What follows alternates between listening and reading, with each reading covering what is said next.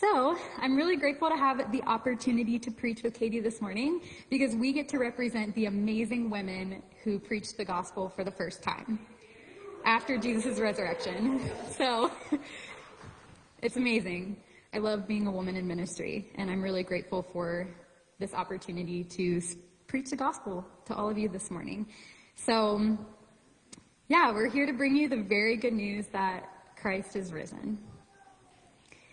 Yesterday was Holy Saturday as we waited in anticipation for this news today that Christ is risen. Much of our lives feel like this kind of waiting, the waiting in between the promise and the fulfillment of that promise. And today is the fulfillment.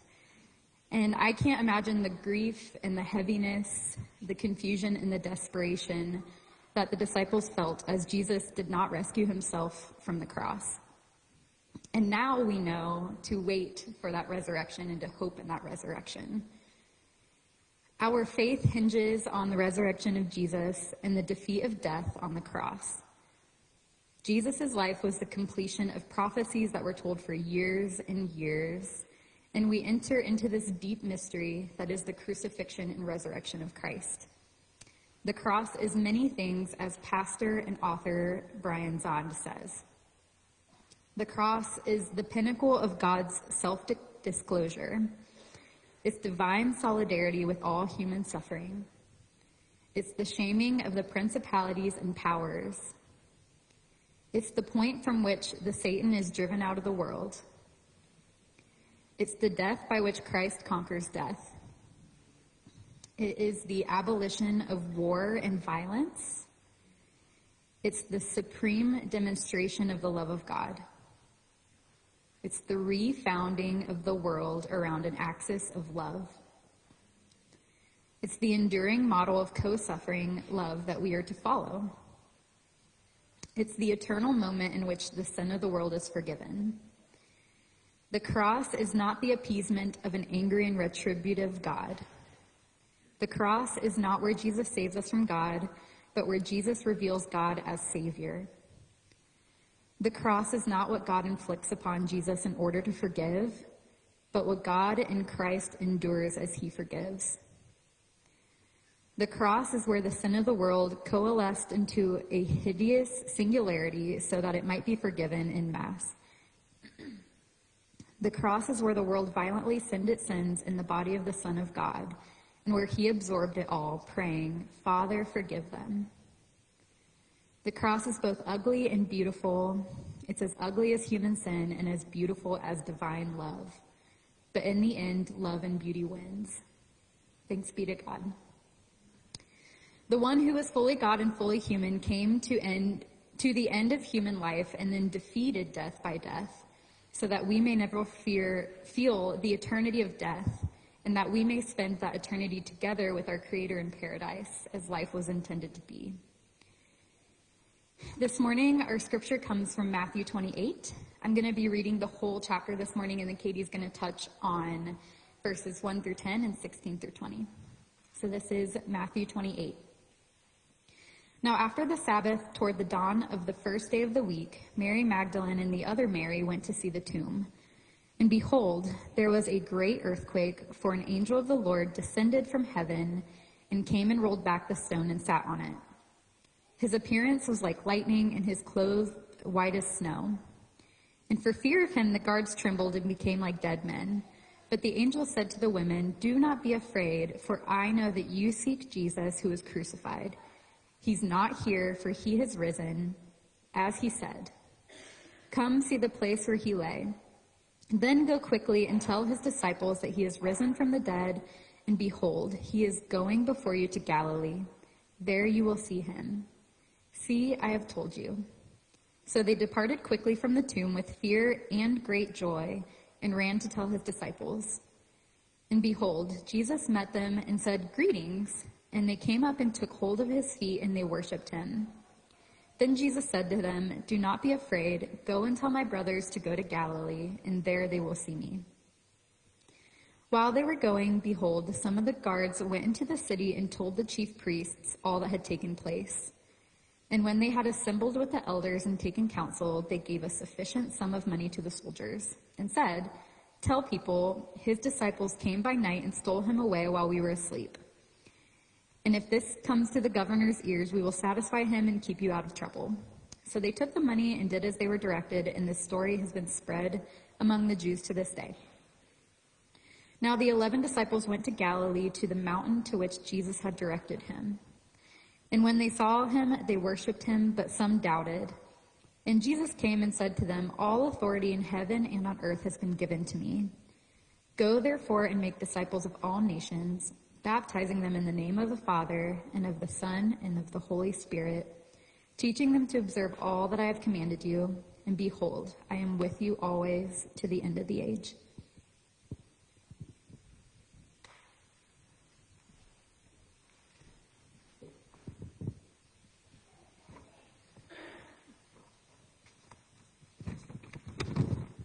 Good morning.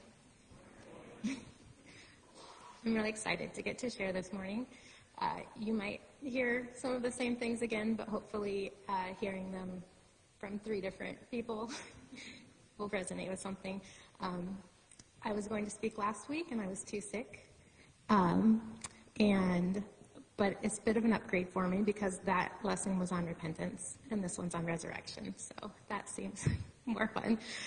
Um, so I I love to know the ending of a story. I think the resurrection, like spoiler alert, it's 2,000 years ago, but you know, it's the twist in the story that changes everything. And uh, I think it's it's important to understand what kind of story we're living in, and to know that, however tragic it seems at the moment, that's not the end of the story, and that's uh, that's the resurrection. Um, if Jesus' incarnation was the first glimmer of hope, uh, that light breaking uh, in the darkness, then the resurrection is the evidence, the first evidence that death isn't the end. That all our suffering here will be transformed through the continuing revelation of the love that created and holds us all. So, even though we're about to recall Jesus' suffering and death, we know that we've been invited into a hopeful story and that the news Jesus brings is good and we're welcomed into new life in the family of God. So I'm going to back up a little bit uh, and sum up our Good Friday service a bit, um, because obviously before the resurrection is the crucifixion, and uh, I don't want to gloss over the suffering that Jesus endured uh, before uh, being risen. Um, so when Jesus entered Jerusalem at the beginning of Passover, he knew what was waiting him, uh, and he went in anyway. And he went in continuing to teach good news for the poor and warning those in power that uh, they needed to repent um, because he wanted them to also be held in God's love and enter into the kingdom. He demonstrated fully what he meant by loving his enemies. He refused to respond with violence or to allow his disciples to take up arms and defend him. He was betrayed, arrested, condemned, abandoned, mocked, and crucified. He suffered on the cross, cried out to God, and died, and was buried in a tomb. At this point, for Jesus' followers, not only is there hope for the future dark, someone they love has been murdered and they are afraid. Jesus' body was laid in a tomb quickly because of the Sabbath, and the women were waiting until the next day to go and prepare his body for proper burial. And that's where we picked up the story uh, in Matthew 28. Um, and I just, I wanted to sit with that a minute because I don't assume that uh, we all come to this story from a place of, of, excitement. We all are also experiencing suffering in this life, um, and Jesus knows our suffering. Um, so anyway, so we get to the Sabbath, uh, the dawn, and the women go to the tomb, and uh, they there's a violent earthquake. The angel's there, and the angel tells them not to be afraid. That's the Matthew story. In the John story version of the story, the women are outside weeping. And, um, and that, that part really resonated with me in this sense of like, they were looking for Jesus and didn't find him. That's what Mary tells the angel when he asks, Why are you weeping? She says, I came here expecting to find Jesus, and Jesus isn't here. Um, they've taken my Lord away, and I don't know where they have put him. And uh, so I feel like I have felt that that sense of disillusionment and disappointment, thinking that I know where I'm going to find Jesus, and and spending a lot of my younger years being told where to find Jesus, and doing it through through ministry, through being good, through thinking the right things, um, and lo and behold, that didn't always lead to finding Jesus. Um, and I felt a real sense of betrayal of those in authority that had told me, do this, that's where Jesus is, you'll find him. And I felt like they were actually actively hiding him from me because Jesus wasn't just, he wasn't there.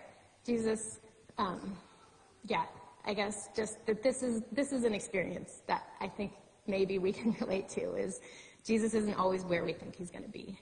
Um, and yet, the angel tells them to keep going. You have a message. Go tell the disciples. Don't be afraid. And they do. They, they hurry away uh, with fear and joy. And I love that as a model of what it means to keep, to keep going.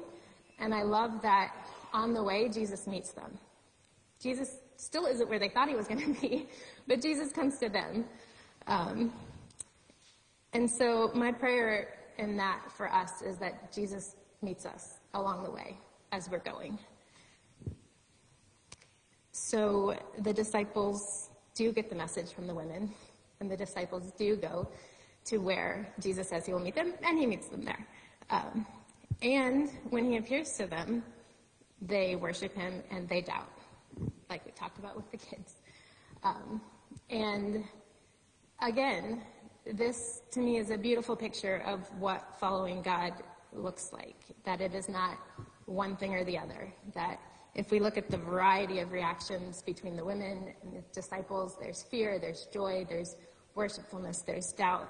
And Jesus still meets them and gives them this commission and this promise um, that is passed along to us.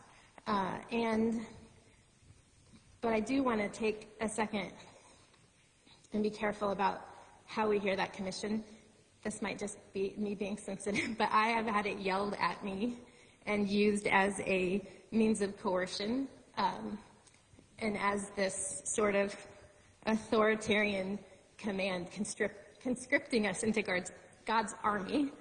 Um, and it's been a process, but I, as, I, as much as I've been learning to hear Jesus' call to repent as an invitation to participate in God's ongoing work of redemption and not just condemnation, but invitation, I am learning to hear this commission also as an invitation to participate in God's work, that He trusts us and it's His work and He invites us into it with Him. And uh, His power and His presence remains with us always. And to tie that back into the previous point, His presence and power is with us regardless of how we feel. It's not based on our emotional state. It's not based on our mental state. It's not based on our physical state. Um, and that's something that, that I cling to. and, and we've been given these sacraments in the church. Um, baptism is one uh, when we're baptized in the name of the Father and the Son and the Holy Spirit, we enter into new life. Um, and He gave us communion to remember and to receive His presence, and that is something that's a gift that we partake in together. Um, and we're going to spend a little bit of extra time with that this morning, and really, Rachael's going to lead us.